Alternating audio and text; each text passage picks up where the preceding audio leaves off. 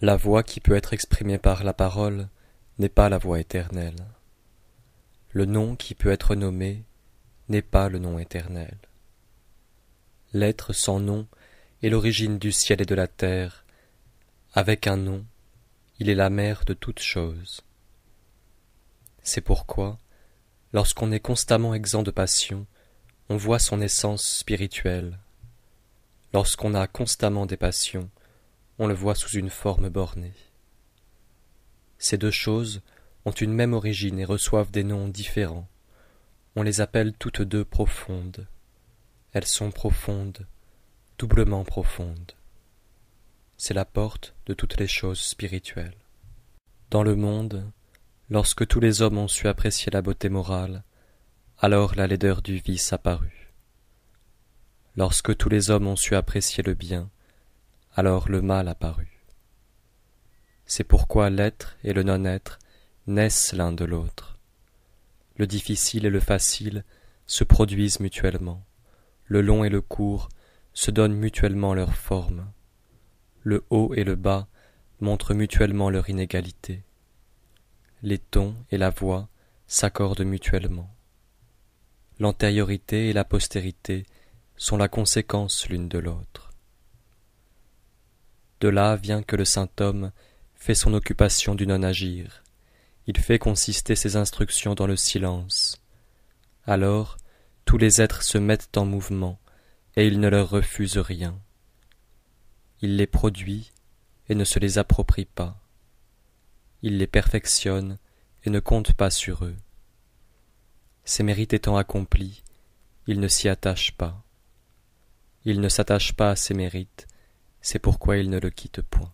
En n'exaltant pas les sages, on empêche le peuple de se disputer.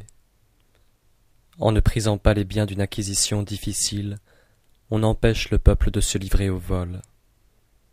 En ne regardant point des objets propres à exciter des désirs, on empêche que le cœur du peuple ne se trouble.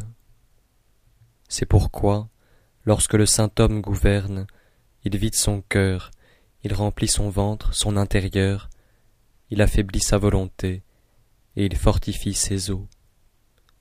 Il s'étudie constamment à rendre le peuple ignorant et exempt de désir. Il fait en sorte que ceux qui ont du savoir n'osent pas agir. Il pratique le non-agir, et alors il n'y a rien qui ne soit bien gouverné. Le Tao est vide. Si l'on en fait usage, il paraît inépuisable. Oh, qu'il est profond, il semble le patriarche de tous les êtres. Il émousse sa subtilité, il se dégage de tout lien, il tempère sa splendeur, il s'assimile à la poussière. Oh, qu'il est pur, il semble subsister éternellement. J'ignore de qui il est fils, il semble avoir précédé le maître du ciel. Le ciel et la terre n'ont point d'affection particulière, il regarde toutes les créatures comme le chien de paille du sacrifice. Le saint homme n'a point d'affection particulière. Il regarde tout le peuple comme le chien de paille du sacrifice. L'être qui est entre le ciel et la terre ressemble à un soufflet de forge qui est vide et ne s'épuise point, que l'on met en mouvement et qui produit de plus en plus de vent. Celui qui parle beaucoup du Tao est souvent réduit au silence. Il vaut mieux observer le milieu. L'esprit de la vallée ne meurt pas. On l'appelle la femelle mystérieuse. La porte de la femelle mystérieuse s'appelle la racine du ciel et de la terre.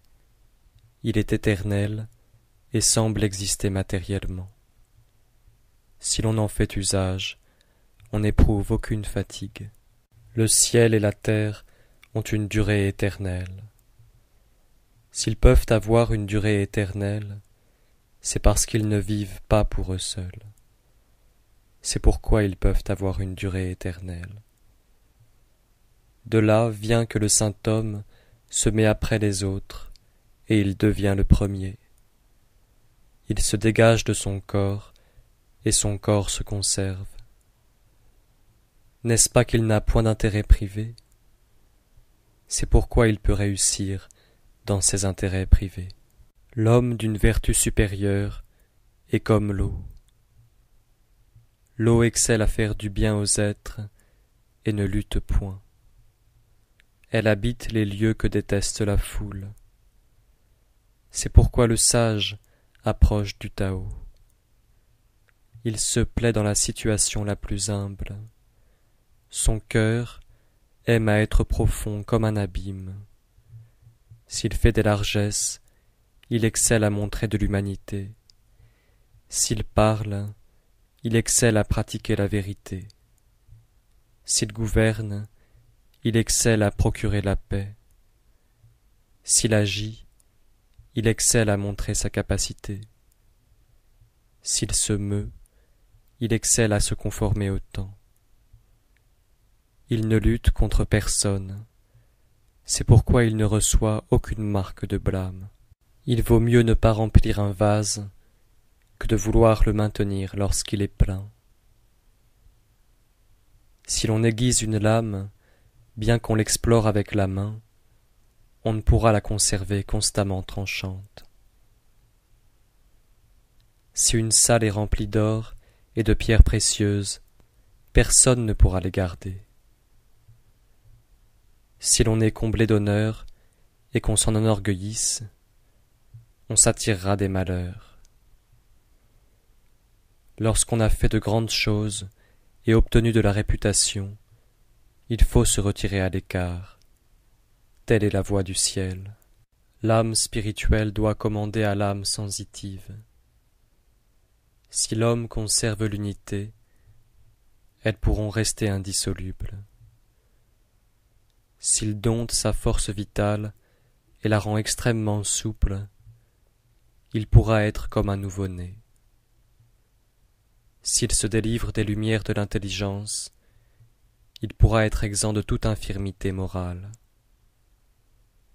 S'il chérit le peuple et procure la paix au royaume, il pourra pratiquer le non-agir. S'il laisse les portes du ciel s'ouvrir et se fermer, il pourra être comme la femelle, c'est-à-dire rester au repos. Si ces lumières pénètrent en tout lieu, il pourra paraître ignorant. Il produit les êtres et les nourrit. Il les produit et ne les regarde pas comme sa propriété. Il leur fait du bien et ne compte pas sur eux. Il règne sur eux et ne les traite pas en maîtres. C'est ce qu'on appelle posséder une vertu profonde. Trente raies se réunissent autour d'un moyeu. C'est de son vide que dépend l'usage du char. On pétrit de la terre glaise pour faire des vases. C'est de son vide que dépend l'usage des vases. On perce des portes et des fenêtres pour faire une maison c'est de leur vide que dépend l'usage de la maison. C'est pourquoi l'utilité vient de l'être, l'usage naît du non-être. Les cinq couleurs émoussent la vue de l'homme. Les cinq notes de musique émoussent l'ouïe de l'homme. Les cinq saveurs émoussent le goût de l'homme les courses violentes, l'exercice de la chasse égarent le cœur de l'homme. Les biens d'une acquisition difficile poussent l'homme à des actes qui lui nuisent. De là vient que le saint homme s'occupe de son intérieur et ne s'occupe pas de ses yeux. C'est pourquoi il renonce à ceci et adopte cela. Le sage redoute la gloire comme l'ignominie. Son corps lui pèse comme une grande calamité. Qu'entend-on par ces mots? Il redoute la gloire comme l'ignominie. La gloire est quelque chose de bas. Lorsqu'on l'a obtenue, on est comme rempli de crainte. Lorsqu'on l'a perdu, on est comme rempli de crainte. C'est pourquoi l'on dit il redoute la gloire comme l'ignominie. Qu'entend-on par ces mots? Son corps lui pèse comme une grande calamité. Si nous éprouvons de grandes calamités, c'est parce que nous avons un corps. Quand nous n'avons plus de corps, quand nous nous sommes dégagés de notre corps, quelle calamité pourrions-nous éprouver? C'est pourquoi, lorsqu'un homme redoute de gouverner lui-même l'empire, on peut lui confier l'empire. Lorsqu'il a regret de gouverner l'empire, on peut lui remettre le soin de l'empire. Vous regardez le Tao et vous ne le voyez pas. On le dit incolore.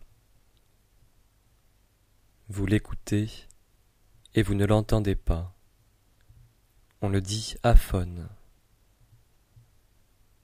Vous voulez le toucher et vous ne l'atteignez pas. On le dit incorporel. Ces trois qualités ne peuvent être scrutées à l'aide de la parole. C'est pourquoi on les confond en une seule. Sa partie supérieure n'est point éclairée. Sa partie inférieure n'est point obscure. Il est éternel et ne peut être nommé. Il rentre dans le non-être. On l'appelle une forme sans forme, une image sans image. On l'appelle vague, indéterminé. Si vous allez au-devant de lui, vous ne voyez point sa face. Si vous le suivez, vous ne voyez point son dos. C'est en observant le Tao des temps anciens qu'on peut gouverner les existences d'aujourd'hui. Si l'homme peut connaître l'origine des choses anciennes, on dit qu'il tient le fil du Tao. Dans l'Antiquité, ceux qui excellaient à pratiquer le Tao étaient déliés et subtils, abstraits et pénétrants. Ils étaient tellement profonds qu'on ne pouvait les connaître. Comme on ne pouvait les connaître, je m'efforcerai de donner une idée de ce qu'ils étaient. Ils étaient timides, comme celui qui traverse un torrent en hiver. Ils étaient graves, comme un étranger en présence de l'hôte. Ils s'effaçaient comme la glace qui se fond. Ils étaient rudes, comme le bois non travaillé.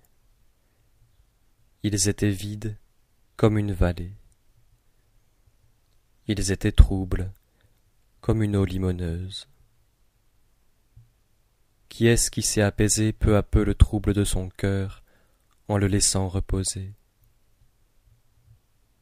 Qui est-ce qui sait naître peu à peu à la vie spirituelle par un calme prolongé?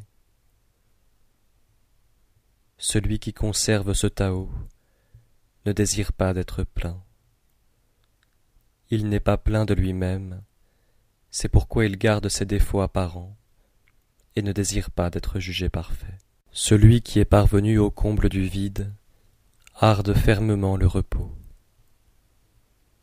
Les dix mille êtres naissent ensemble. Ensuite je les vois s'en retourner. Après avoir été dans un état florissant, chacun d'entre eux revient à son origine. Revenir à son origine s'appelle être en repos. Être en repos s'appelle revenir à la vie. Revenir à la vie s'appelle être constant. Savoir être constant s'appelle être éclairé. Celui qui ne sait pas être constant s'abandonne au désordre et s'attire des malheurs. Celui qui sait être constant a une âme large. Celui qui a une âme large est juste. Celui qui est juste devient roi. Celui qui est roi s'associe au ciel. Celui qui s'associe au ciel imite le Tao. Celui qui imite le Tao subsiste longtemps. Jusqu'à la fin de sa vie, il n'est exposé à aucun danger. Dans la haute antiquité, le peuple savait seulement qu'il avait des rois. Les suivants, il les aima et leur donna des louanges. Les suivants, il les craignit.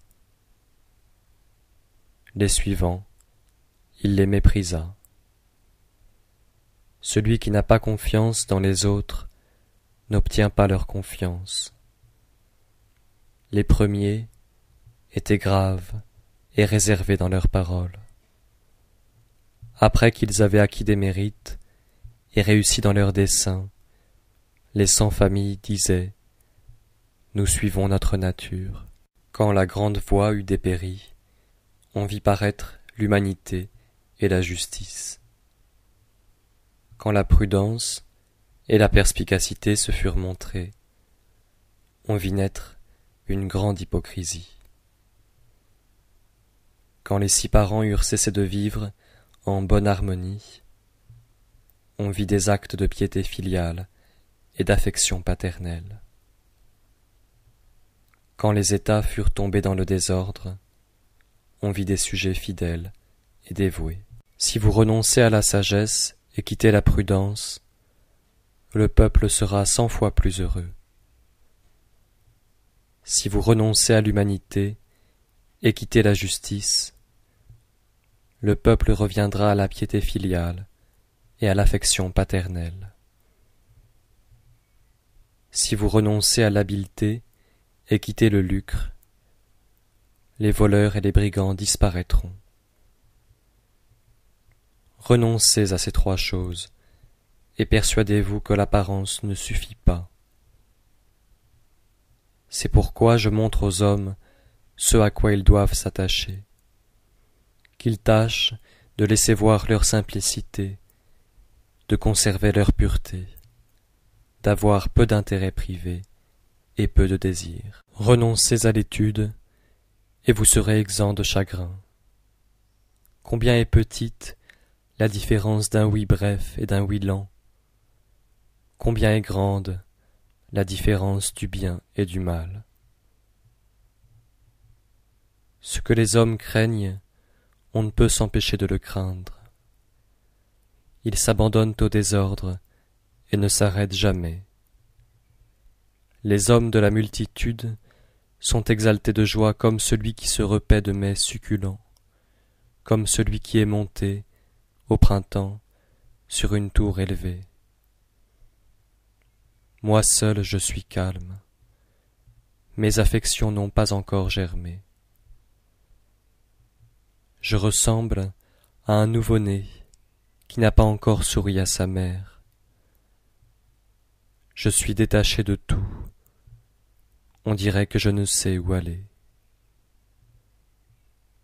Les hommes de la multitude du superflu. Moi seul je suis comme un homme qui a perdu tout. Je suis un homme d'un esprit borné. Je suis dépourvu de connaissances. Les hommes de la multitude sont remplis de lumière. Moi seul, je suis comme plongé dans les ténèbres. Les hommes du monde sont doués de pénétration. Moi seul j'ai l'esprit trouble et confus. Je suis vague comme la mer, je flotte comme si je ne savais où m'arrêter. Les hommes de la multitude ont tous de la capacité. Moi seul je suis stupide je ressemble à un homme rustique.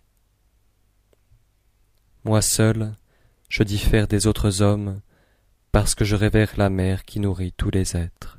Les formes visibles de la grande vertu émanent uniquement du Tao. Voici quelle est la nature du Tao. Il est vague, il est confus. Qu'il est confus, qu'il est vague, au-dedans de lui, il y a des images, qu'il est vague, qu'il est confus. Au-dedans de lui, il y a une essence spirituelle. Cette essence spirituelle est profondément vraie. Au-dedans de lui réside le témoignage infaillible de ce qu'il est. Depuis les temps anciens jusqu'à aujourd'hui, son nom n'a point passé. Il donne naissance à tous les êtres. Comment sais-je qu'il en est ainsi de tous les êtres? Je le sais par le Tao. Ce qui est incomplet devient entier. Ce qui est courbé devient droit. Ce qui est creux devient plein. Ce qui est usé devient neuf. Avec peu de désir, on acquiert le Tao. Avec beaucoup de désir, on s'égare. De là vient que le saint homme conserve l'unité, et il est le modèle du monde. Il ne se met pas en lumière, c'est pourquoi il brille. Il ne s'approuve point, c'est pourquoi il jette de l'éclat. Il ne se vante point, c'est pourquoi il a du mérite. Il ne se glorifie point, c'est pourquoi il est le supérieur des autres. Il ne lutte point. C'est pourquoi il n'y a personne dans l'Empire qui puisse lutter contre lui.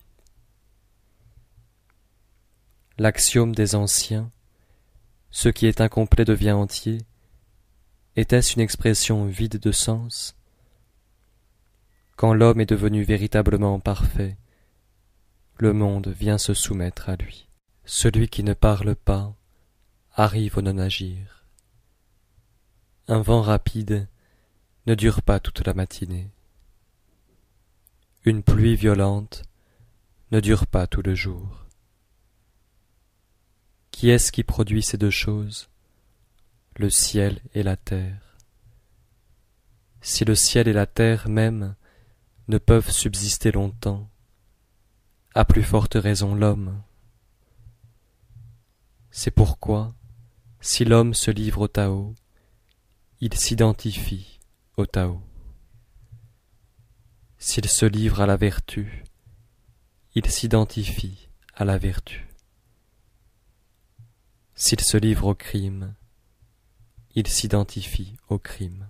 Celui qui se dresse sur ses pieds ne peut se tenir droit. Celui qui étend les jambes ne peut marcher. Celui qui tient à ses vues n'est point éclairé. Celui qui s'approuve lui-même ne brille pas. Celui qui se vante n'a point de mérite. Celui qui se glorifie ne subsiste pas longtemps. Si l'on juge cette conduite selon le Tao, on la compare à un reste d'aliment ou à un goitre hideux qui inspirent aux hommes un constant dégoût. C'est pourquoi celui qui possède le Tao ne s'attache pas à cela.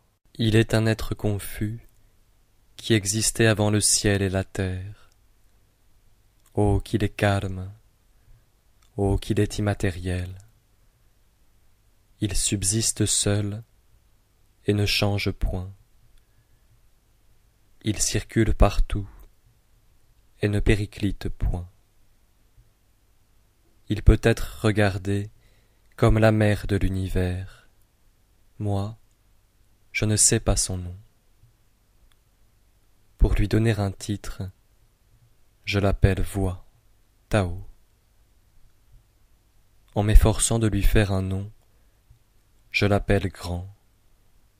De grand, je l'appelle fugace. De fugace, je l'appelle éloigné. D'éloigné, je l'appelle l'être qui revient,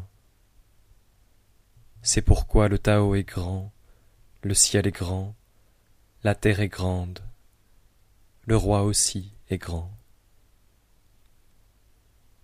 Dans le monde, il y a quatre grandes choses, et le roi en est une.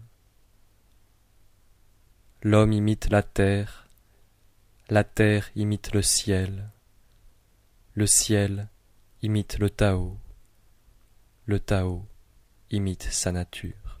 Le grave est la racine du léger, le calme est le maître du mouvement. De là vient que le saint homme marche tous les jours dans le Tao et ne s'écarte point de la quiétude et de la gravité. Quoiqu'il possède des palais magnifiques, il reste calme et les fuit. Mais hélas, les maîtres de dix mille chars se conduisent légèrement dans l'Empire.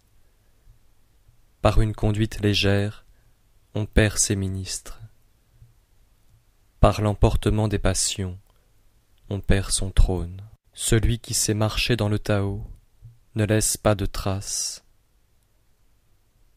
Celui qui sait parler ne commet point de faute. Celui qui sait compter ne se sert point d'instrument de calcul. Celui qui sait fermer quelque chose ne se sert point de verrou, et il est impossible de l'ouvrir. Celui qui sait lier quelque chose ne se sert point de corde, et il est impossible de le délier. De là vient que le saint excelle constamment à sauver les hommes. C'est pourquoi il n'abandonne pas les hommes. Il excelle constamment à sauver les êtres. C'est pourquoi il n'abandonne pas les êtres. Cela s'appelle être doublement éclairé. C'est pourquoi l'homme vertueux est le maître de celui qui n'est pas vertueux l'homme qui n'est pas vertueux est le secours de l'homme vertueux. Si l'un n'estime pas son maître, si l'autre n'affectionne pas celui qui est son secours, quand on leur accorderait une grande prudence, ils sont plongés dans l'aveuglement. Voilà ce qu'il y a de plus important et de plus subtil. Celui qui connaît sa force et garde la faiblesse est la vallée de l'Empire c'est-à-dire le centre où accourt tout l'Empire. S'il est la vallée de l'Empire, la vertu constante ne l'abandonnera pas, il reviendra à l'état d'enfant. Celui qui connaît ses lumières et garde les ténèbres est le modèle de l'Empire. S'il est le modèle de l'Empire, la vertu constante ne faillira pas en lui, et il reviendra au comble de la pureté. Celui qui connaît sa gloire et garde l'ignominie est aussi la vallée de l'Empire. S'il est la vallée de l'Empire, sa vertu constante atteindra la perfection, et il reviendra à la simplicité parfaite, au Tao. Quand la simplicité parfaite s'est répandue, elle a formé les êtres. Lorsque le saint homme est élevé aux emplois, il devient le chef des magistrats. Il gouverne grandement et ne blesse personne. Si l'homme agit pour gouverner parfaitement l'Empire, je vois qu'il n'y réussira pas. L'Empire est comme un vase divin auquel l'homme ne doit pas travailler. S'il y travaille, il le détruit. S'il veut le saisir, il le perd. C'est pourquoi parmi les êtres, les uns marchent en avant et les autres suivent. Les uns réchauffent et les autres refroidissent. Les uns sont forts et les autres faibles. Les uns se meuvent et les autres s'arrêtent. De là vient que le saint homme supprime les excès, le luxe et la magnificence. Celui qui aide le maître des hommes par le Tao ne doit pas subjuguer l'empire par les armes. Quoi qu'on fasse aux hommes, ils rendent l'appareil. Partout séjournent les troupes, on voit naître les épines et les ronces. À la suite des grandes guerres, il y a nécessairement des années de disette. L'homme vertueux frappe un coup décisif et s'arrête. Il n'ose subjuguer l'Empire par la force des armes. Il frappe un coup décisif et ne se vante point. Il frappe un coup décisif et ne se glorifie point. Il frappe un coup décisif et ne s'enorgueillit point. Il frappe un coup décisif et ne combat que par nécessité. Il frappe un coup décisif et ne veut point paraître fort. Quand les êtres sont arrivés à la plénitude de leur force, ils vieillissent. Cela s'appelle ne pas imiter le Tao. Celui qui n'imite pas le Tao ne tarde pas à périr. Les armes les plus excellentes sont des instruments de malheur. Tous les hommes les détestent. C'est pourquoi celui qui possède le Tao ne s'y attache pas. En temps de paix, le sage estime la gauche. Celui qui fait la guerre estime la droite. Les armes sont des instruments de malheur, ce ne sont point les instruments du sage. Il ne s'en sert que lorsqu'il ne peut s'en dispenser, et met au premier rang le calme et le repos. S'il triomphe, il ne s'en réjouit pas. S'en réjouir, c'est aimer à tuer les hommes.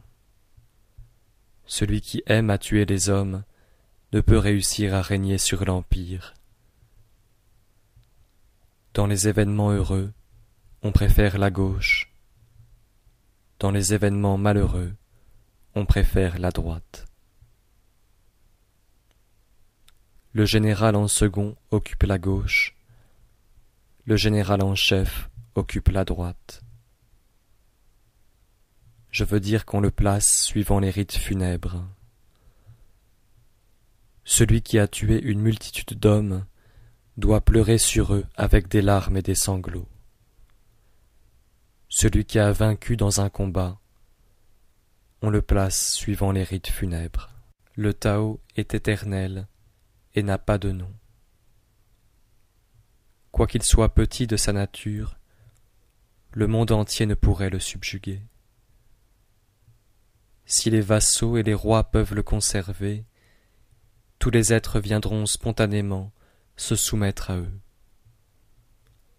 Le ciel et la terre s'uniront ensemble pour faire descendre une douce rosée, et les peuples se pacifieront d'eux-mêmes sans que personne le leur ordonne.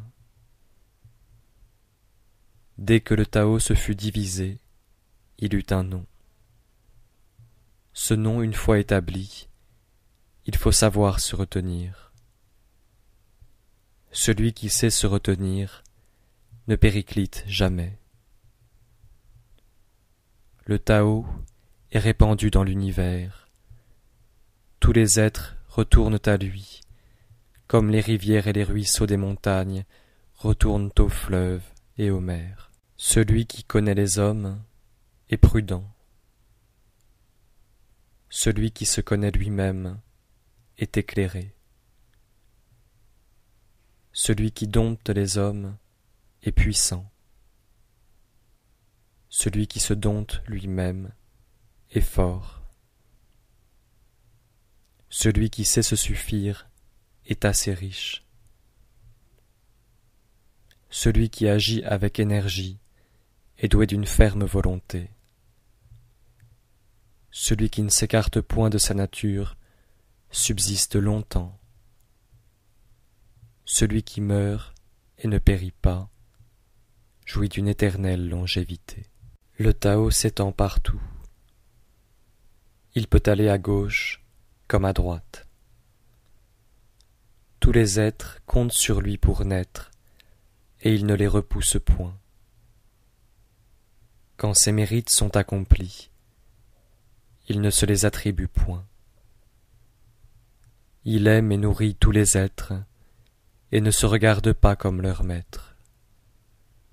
Il est constamment sans désir. On peut l'appeler petit. Tous les êtres se soumettent à lui, et il ne se regarde pas comme leur maître. On peut l'appeler grand. De là vient que jusqu'à la fin de sa vie, le saint homme ne s'estime pas grand. C'est pourquoi il peut accomplir de grandes choses. Le saint garde la grande image, le Tao, et tous les peuples de l'Empire accourent à lui.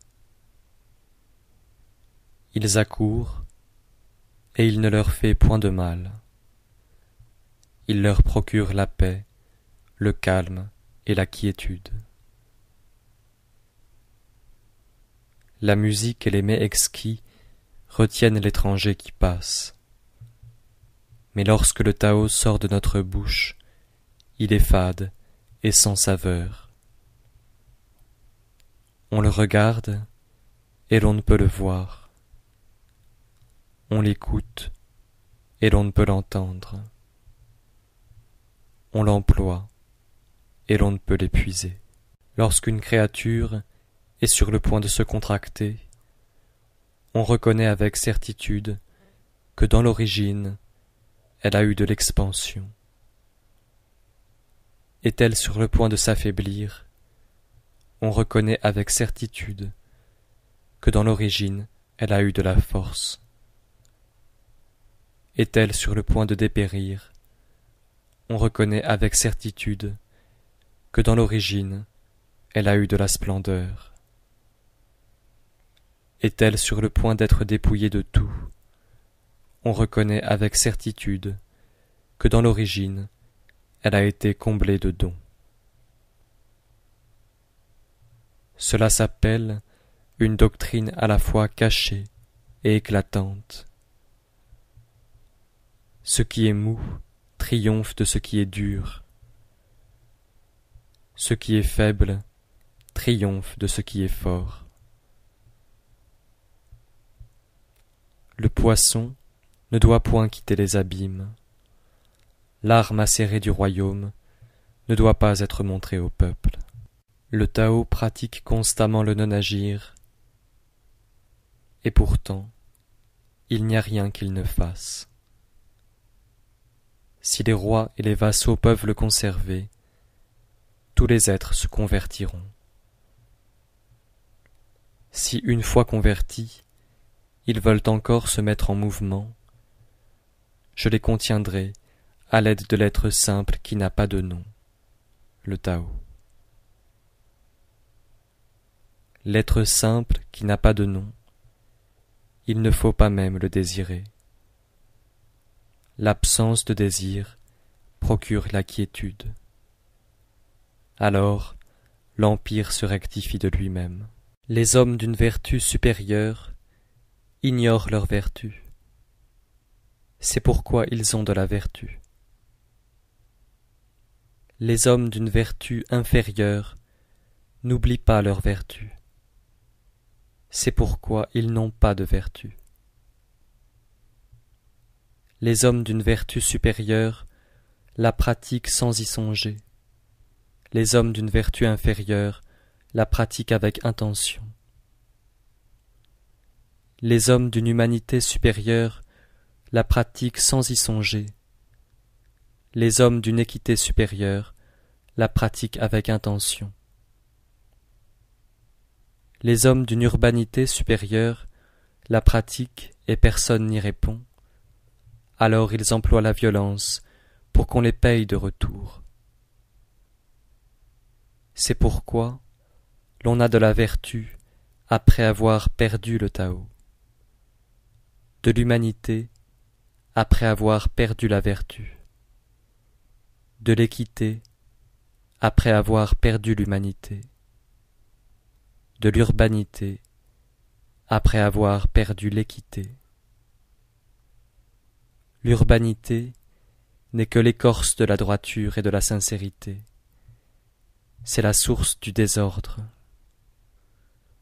Le faux savoir n'est que la fleur du Tao et le principe de l'ignorance. C'est pourquoi un grand homme s'attache au solide et laisse le superficiel. Il estime le fruit et laisse la fleur. C'est pourquoi il rejette l'une et adopte l'autre. Voici les choses qui, jadis, ont obtenu l'unité. Le ciel est pur parce qu'il a obtenu l'unité. La terre est en repos parce qu'elle a obtenu l'unité. Les esprits sont doués d'une intelligence divine parce qu'ils ont obtenu l'unité. Les vallées se remplissent parce qu'elles ont obtenu l'unité. Les dix mille êtres naissent parce qu'ils ont obtenu l'unité. Les princes et rois sont les modèles du monde parce qu'ils ont obtenu l'unité. Voilà ce que l'unité produit. Si le ciel perdait sa pureté, il se dissoudrait. Si la terre perdait son repos, elle s'écroulerait. Si les esprits perdaient leur intelligence divine, ils s'anéantiraient. Si les vallées ne se remplissaient plus, elles se dessécheraient. Si les dix mille êtres ne naissaient plus, ils s'éteindraient. Si les princes et les rois s'enorgueillissaient de leur noblesse et de leur élévation, et cessaient d'être les modèles du monde, ils seraient renversés. C'est pourquoi les nobles regardent la roture comme leur origine. Les hommes élevés regardent la bassesse de la condition comme leur premier fondement. De là vient que les princes et les rois s'appellent eux-mêmes orphelins, hommes de peu de mérite, hommes dénués de vertu. Ne montrent-ils pas par là qu'ils regardent la roture comme leur véritable origine? Et ils ont raison. C'est pourquoi si vous décomposez un char, vous n'avez plus de char. Le sage ne veut pas être estimé comme le jade, ni méprisé comme la pierre. Le retour au non-être produit le mouvement du Tao. La faiblesse est la fonction du Tao. Toutes les choses du monde sont nées de l'être. L'être est né du non-être. Quand les lettrés supérieurs ont entendu parler du Tao, ils le pratiquent avec zèle. Quand les lettrés du second ordre ont entendu parler du Tao, tantôt ils le conservent, tantôt ils le perdent. Quand les lettrés inférieurs ont entendu parler du Tao, ils le tournent en dérision. S'ils ne le tournaient pas en dérision, ils ne mériteraient pas le nom de Tao. C'est pourquoi les anciens disaient Celui qui a l'intelligence du Tao paraît enveloppé de ténèbres. Celui qui est avancé dans le Tao ressemble à un homme arriéré. Celui qui est à la hauteur du Tao ressemble à un homme vulgaire. L'homme d'une vertu supérieure est comme une vallée. L'homme d'une grande pureté est comme couvert d'opprobre. L'homme d'un mérite immense paraît frappé d'incapacité. L'homme d'une vertu solide semble dénué d'activité. L'homme simple et vrai semble vil et dégradé. C'est un grand carré dont on ne voit pas les angles, un grand vase qui semble loin d'être achevé, une grande voix dont le son est imperceptible, une grande image dont on n'aperçoit point la forme. le Tao se cache et personne ne peut le nommer. Il sait prêter secours aux êtres et les conduire à la perfection. Le Tao a produit un. Un a produit deux. Deux a produit trois. Trois a produit tous les êtres. Tous les êtres fuient le calme et cherchent le mouvement. Un souffle immatériel forme l'harmonie. Ce que les hommes détestent, c'est d'être orphelins, imparfaits, dénués de vertu. Et cependant les rois s'appellent ainsi eux-mêmes.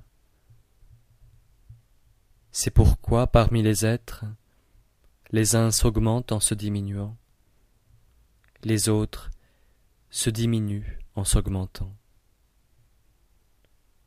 Ce que les hommes enseignent, je l'enseigne aussi. Les hommes violents et inflexibles n'obtiennent point une mort naturelle. Je veux prendre leur exemple pour la base de mes instructions. Les choses les plus molles du monde subjuguent les choses les plus dures du monde. Le non-être traverse les choses impénétrables. C'est par là que je sais que le non-agir est utile.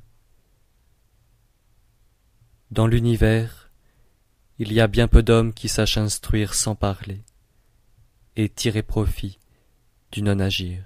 Qu'est-ce qui nous touche de plus près, de notre gloire ou de notre personne? Qu'est-ce qui nous est le plus précieux, de notre personne ou de nos richesses? Quel est le plus grand malheur, de les acquérir ou de les perdre?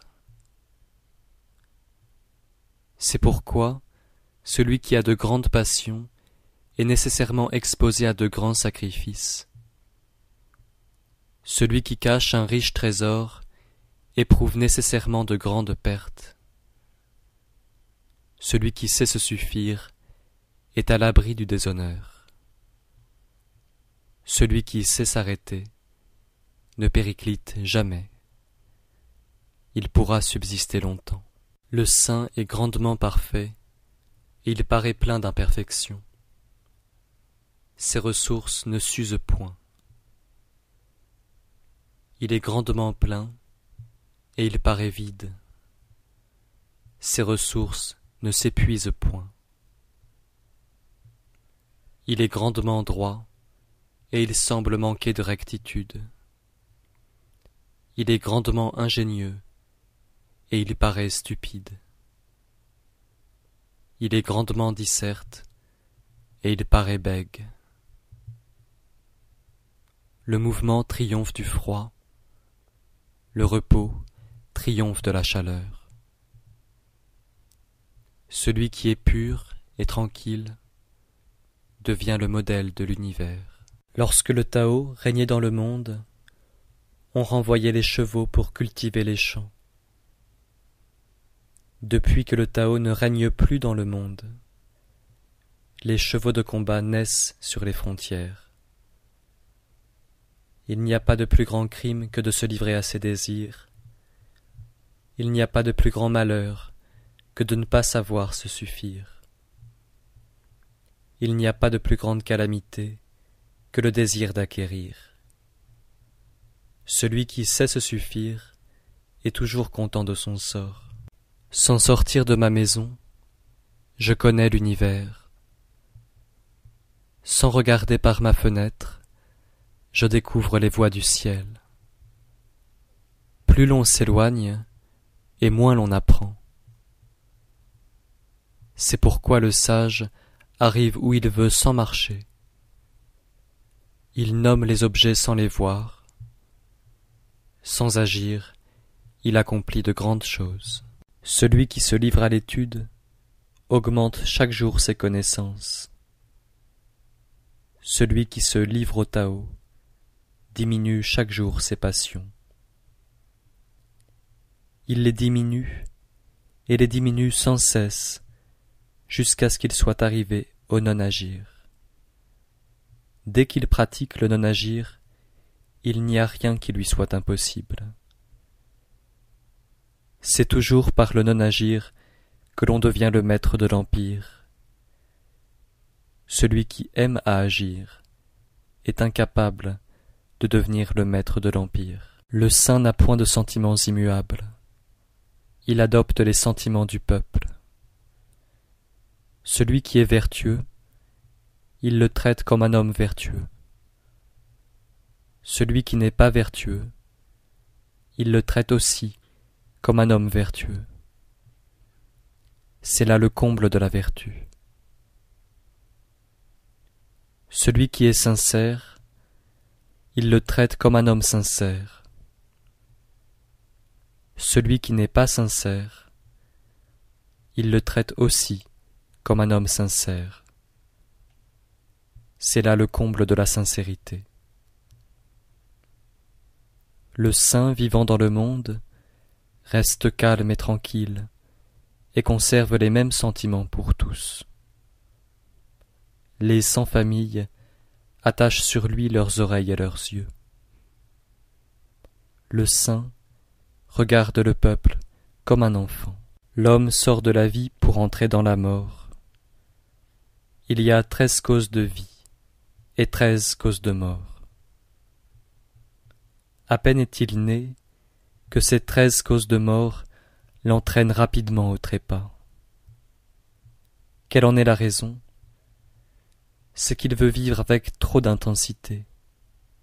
Or, j'ai appris que celui qui sait gouverner sa vie ne craint sur sa route ni le rhinocéros, ni le tigre.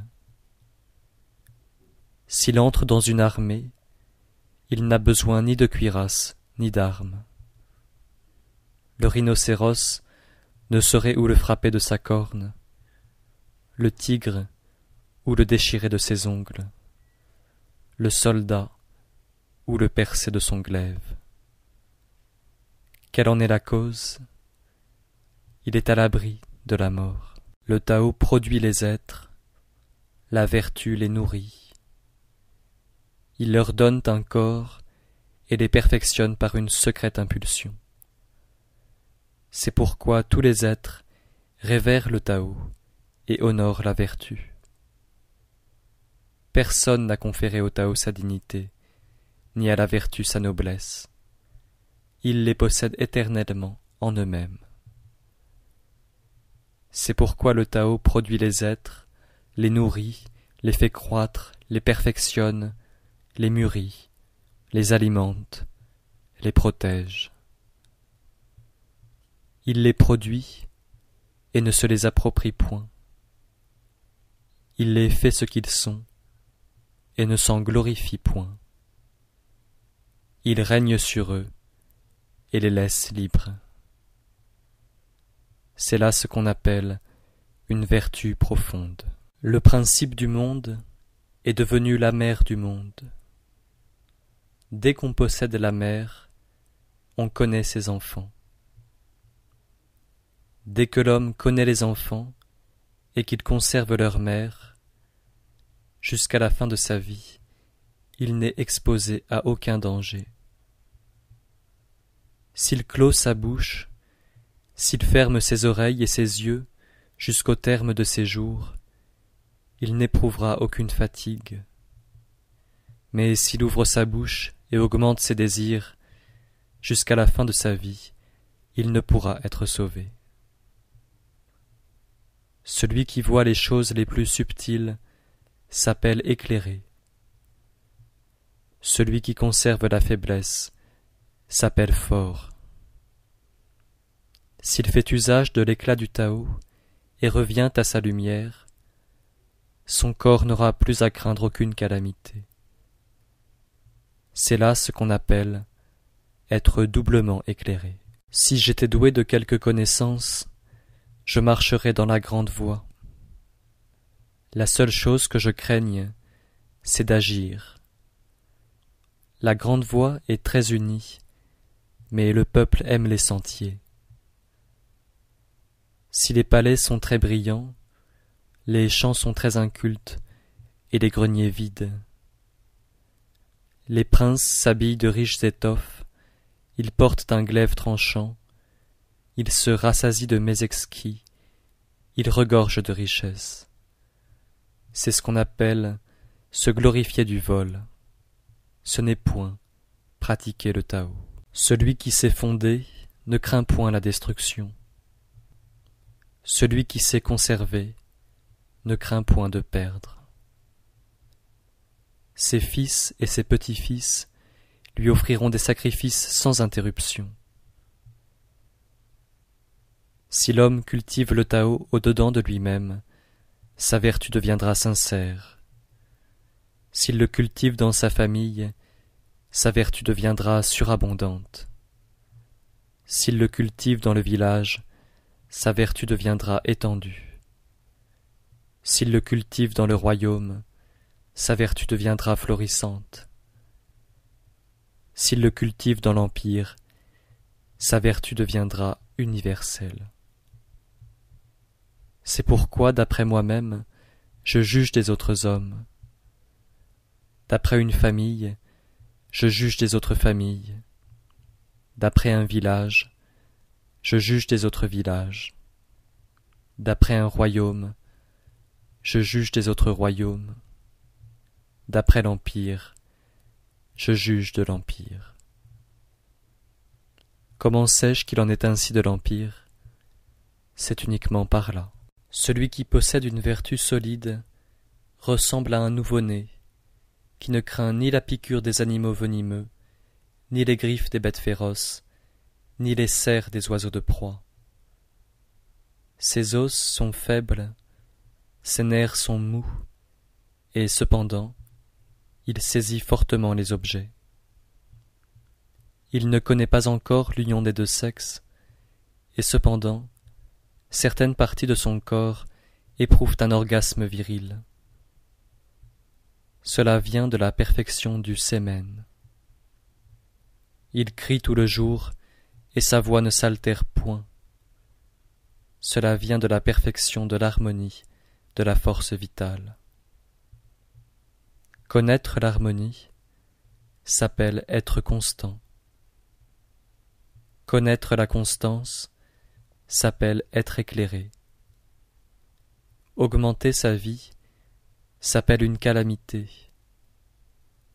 Quand le cœur donne l'impulsion à l'énergie vitale, cela s'appelle être fort. Dès que les êtres sont devenus robustes, ils vieillissent. C'est ce qu'on appelle ne pas imiter le Tao. Celui qui n'imite pas le Tao périt de bonheur. L'homme qui connaît le Tao ne parle pas. Celui qui parle ne le connaît pas. Il clôt sa bouche, il ferme ses oreilles et ses yeux, il émousse son activité, il se dégage de tout lien, il tempère sa lumière intérieure, il s'assimile au vulgaire. On peut dire qu'il ressemble au Tao. Il est inaccessible à la faveur comme à la disgrâce, au profit comme au détriment, aux honneurs comme à l'ignominie.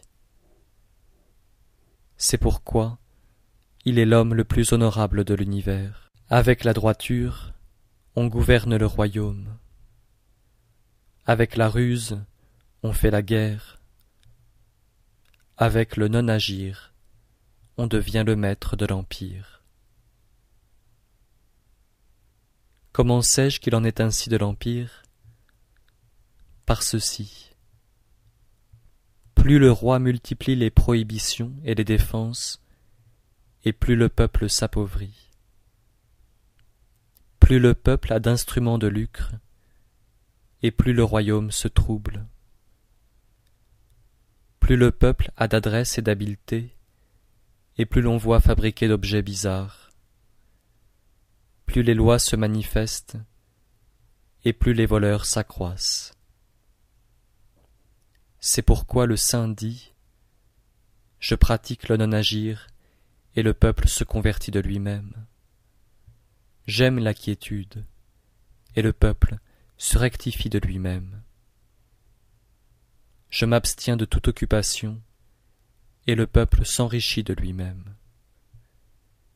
Je me dégage de tout désir, et le peuple revient de lui-même à la simplicité. Lorsque l'administration paraît dépourvue de lumière, le peuple devient riche. Lorsque l'administration est clairvoyante, le peuple manque de tout. Le bonheur naît du malheur, le malheur est caché au sein du bonheur. Qui peut en prévoir la fin? Si le prince n'est pas droit, les hommes droits deviendront trompeurs, et les hommes vertueux pervers. Les hommes sont plongés dans l'erreur, et cela dure depuis bien longtemps. C'est pourquoi le saint est juste et ne blesse pas le peuple. Il est désintéressé et ne lui fait pas de tort. Il est droit et ne le redresse pas. Il est éclairé et ne l'éblouit pas. Pour gouverner les hommes et servir le ciel, rien n'est comparable à la modération. La modération doit être le premier soin de l'homme. Quand elle est devenue son premier soin, on peut dire qu'il accumule abondamment la vertu. Quand il accumule abondamment la vertu, il n'y a rien dont il ne triomphe. Quand il n'y a rien dont il ne triomphe, personne ne connaît ses limites. Quand personne ne connaît ses limites, il peut posséder le royaume. Celui qui possède la mer du royaume peut subsister longtemps. C'est ce qu'on appelle avoir des racines profondes et une tige solide. Voilà l'art de vivre longuement et de jouir d'une existence durable. Pour gouverner un grand royaume, on doit imiter celui qui fait cuire un petit poisson. Lorsque le prince dirige l'empire par le Tao, les démons ne montrent point leur puissance. Ce n'est point que les démons manquent de puissance, c'est que les démons ne blessent point les hommes. Ce n'est point que les démons ne puissent blesser les hommes, c'est que le Saint lui-même ne blesse point les hommes. Ni le Saint, ni les démons ne les blessent, c'est pourquoi ils confondent ensemble leurs vertus. Un grand royaume doit s'abaisser comme les fleuves et les mers, où se réunissent toutes les eaux de l'Empire. Dans le monde, tel est le rôle de la femelle. En restant en repos, elle triomphe constamment du mal.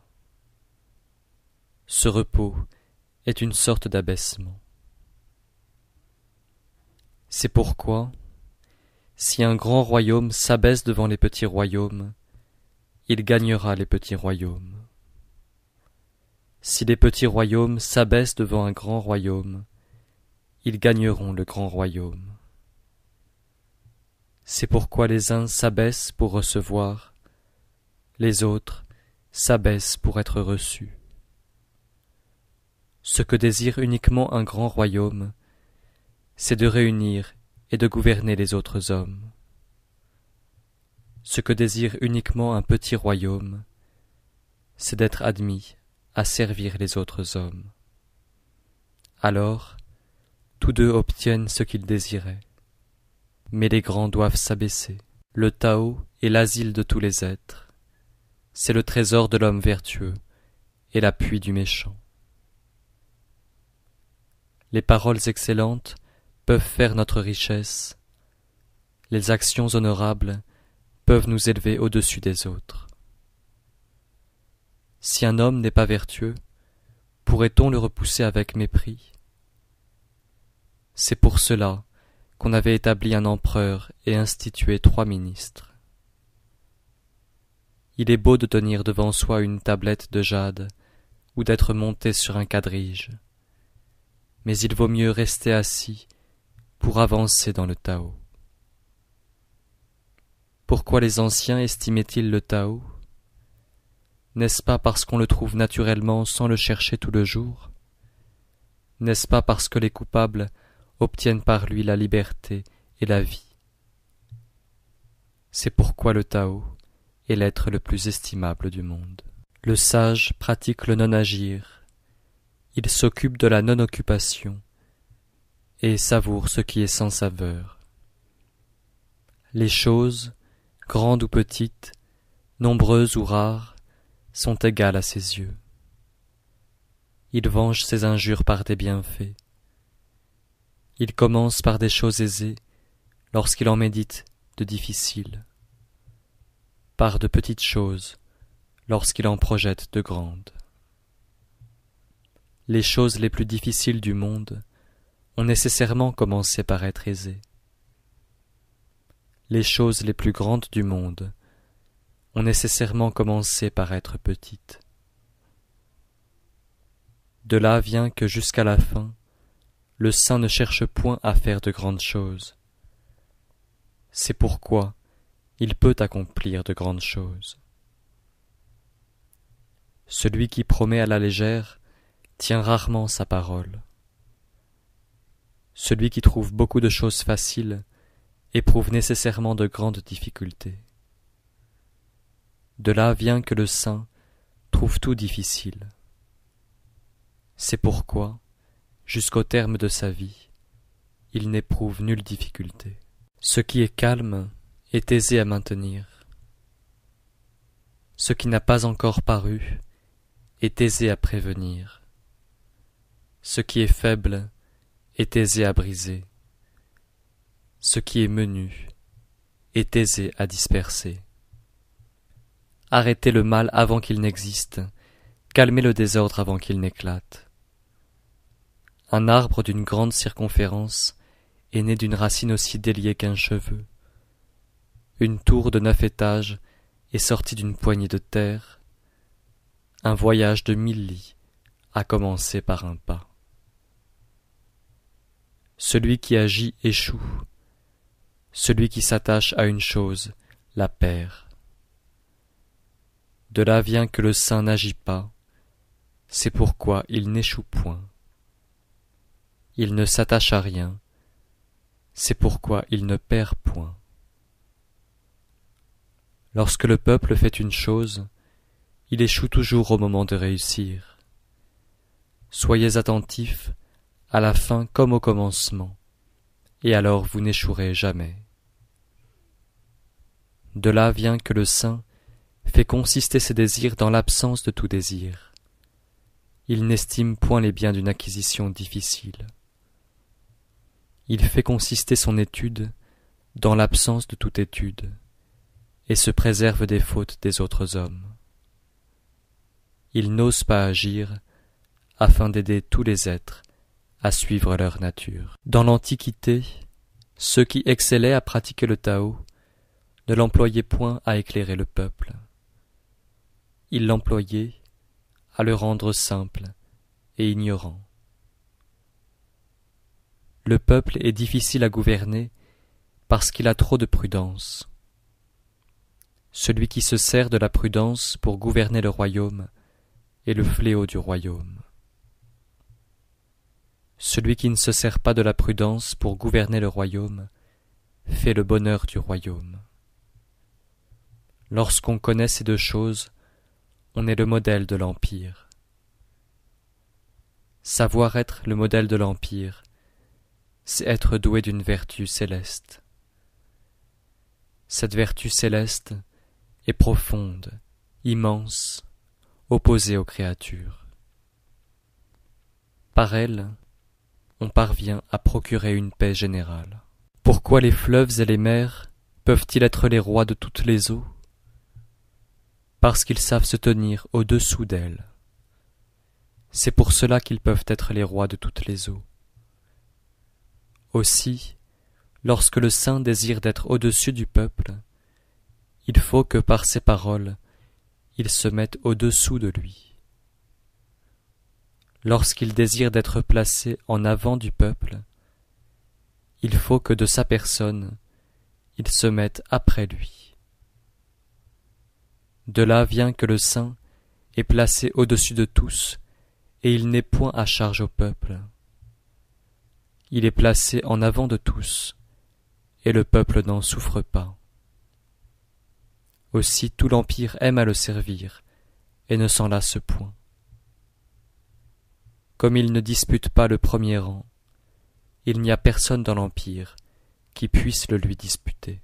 Dans le monde, tous me disent éminent, mais je ressemble à un homme borné. C'est uniquement parce que je suis éminent que je ressemble à un homme borné. Quant à ceux qu'on appelle éclairés, il y a longtemps que leur médiocrité est connue. Je possède trois choses précieuses. Je les tiens et les conserve comme un trésor. La première s'appelle l'affection. La seconde s'appelle l'économie. La troisième s'appelle l'humilité, qui m'empêche de vouloir être le premier de l'Empire. J'ai de l'affection, c'est pourquoi je puis être courageux. J'ai de l'économie, c'est pourquoi je puis faire de grandes dépenses. Je n'ose être le premier de l'Empire, c'est pourquoi je puis devenir le chef de tous les hommes. Mais aujourd'hui, on laisse l'affection pour s'abandonner au courage. On laisse l'économie pour se livrer à de grandes dépenses. On laisse le dernier rang pour rechercher le premier. Voilà qui conduit à la mort. Si l'on combat avec un cœur rempli d'affection, on remporte la victoire. Si l'on défend une ville, elle est inexpugnable. Quand le ciel veut sauver un homme, il lui donne l'affection pour le protéger. Celui qui excelle à commander une armée n'a pas une ardeur belliqueuse. Celui qui excelle à combattre ne se laisse pas aller à la colère. Celui qui excelle à vaincre ne lutte pas. Celui qui excelle à emporter les hommes se met au-dessous d'eux.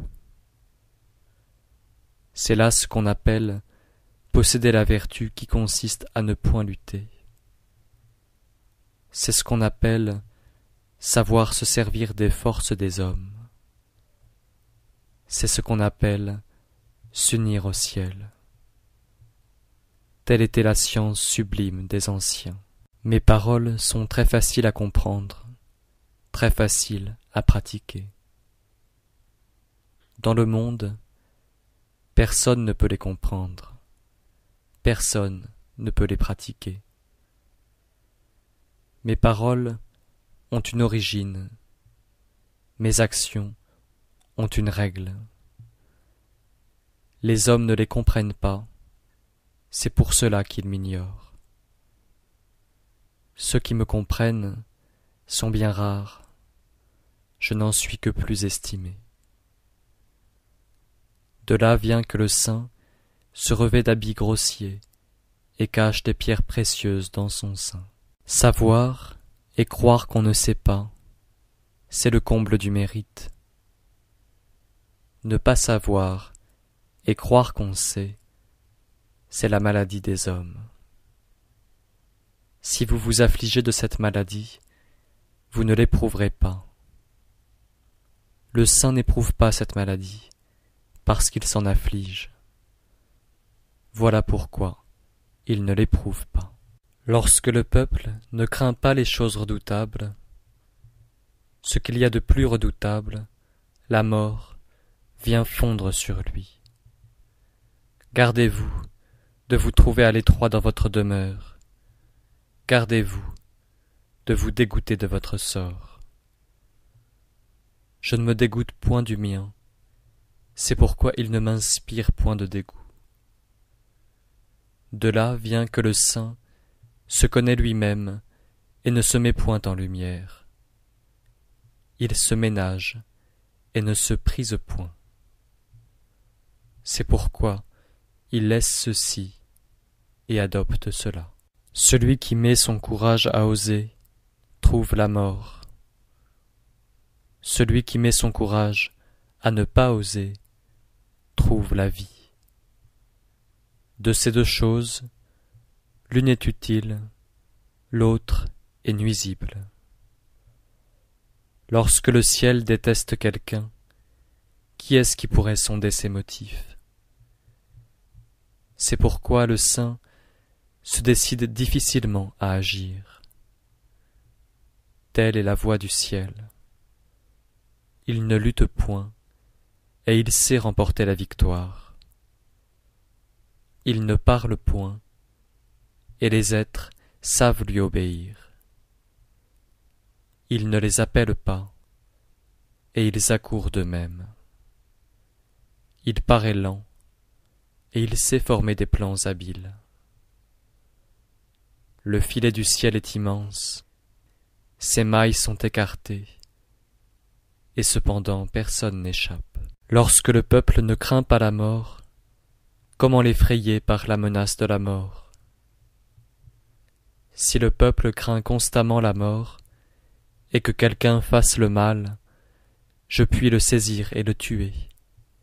Et alors, qui osera l'imiter? Il y a constamment un magistrat suprême qui inflige la mort. Si l'on veut remplacer ce magistrat suprême et infliger soi-même la mort, on ressemble à un homme inhabile qui voudrait tailler le bois à la place d'un charpentier.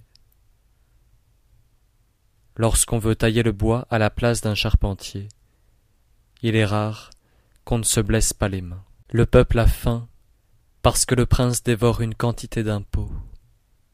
Voilà pourquoi il a faim. Le peuple est difficile à gouverner parce que le prince aime à agir. Voilà pourquoi il est difficile à gouverner.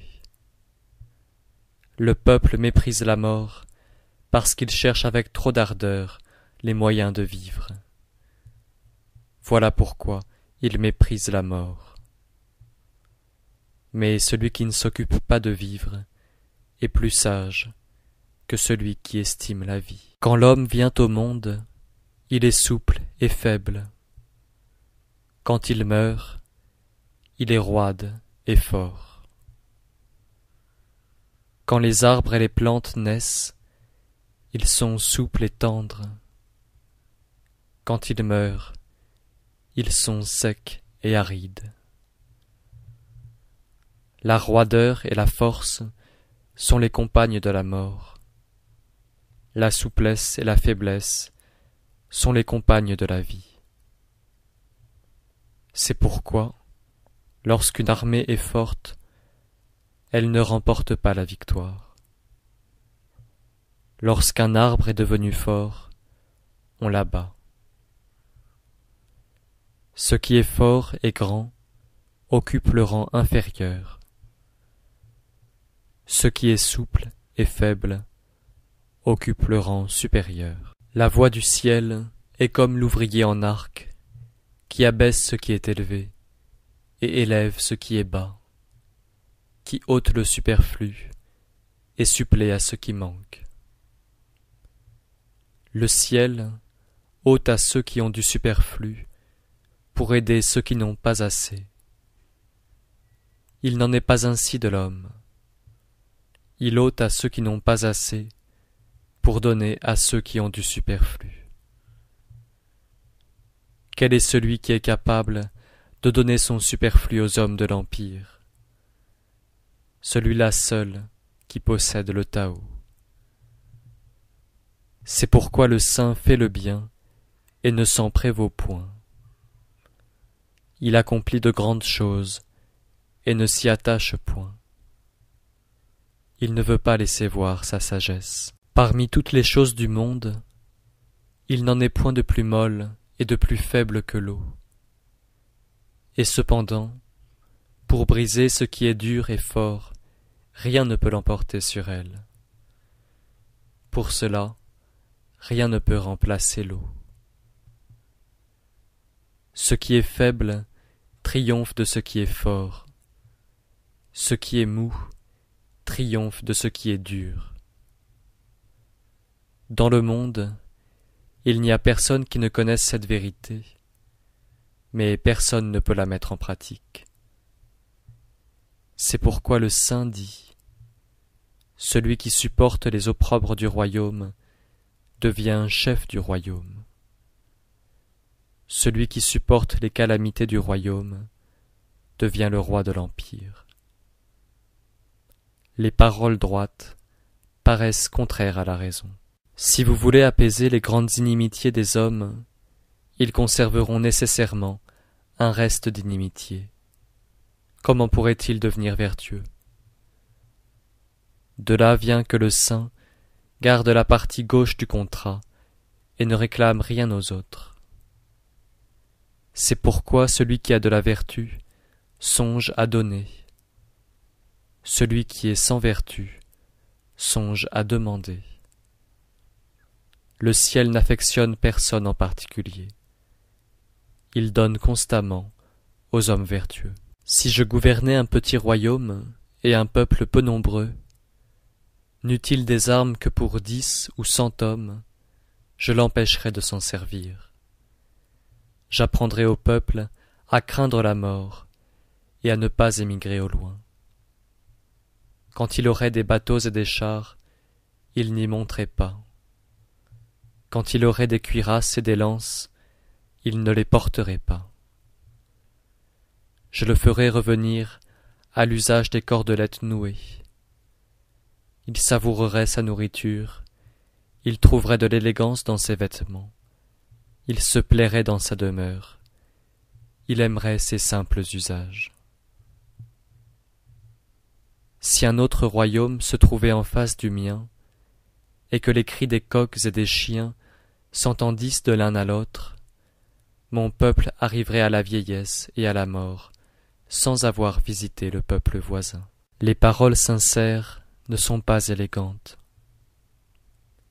Les paroles élégantes ne sont pas sincères. L'homme vertueux n'est pas disserte. Celui qui est disserte n'est pas vertueux. Celui qui connaît le Tao n'est pas savant. Celui qui est savant ne le connaît pas. Le saint n'accumule pas les richesses. Plus il emploie sa vertu dans l'intérêt des hommes, et plus elle augmente. Plus il donne aux hommes, et plus il s'enrichit. Telle est la voie du ciel, qu'il est utile aux êtres et ne leur nuit point. Telle est la voie du saint, qu'il agit et ne dispute point.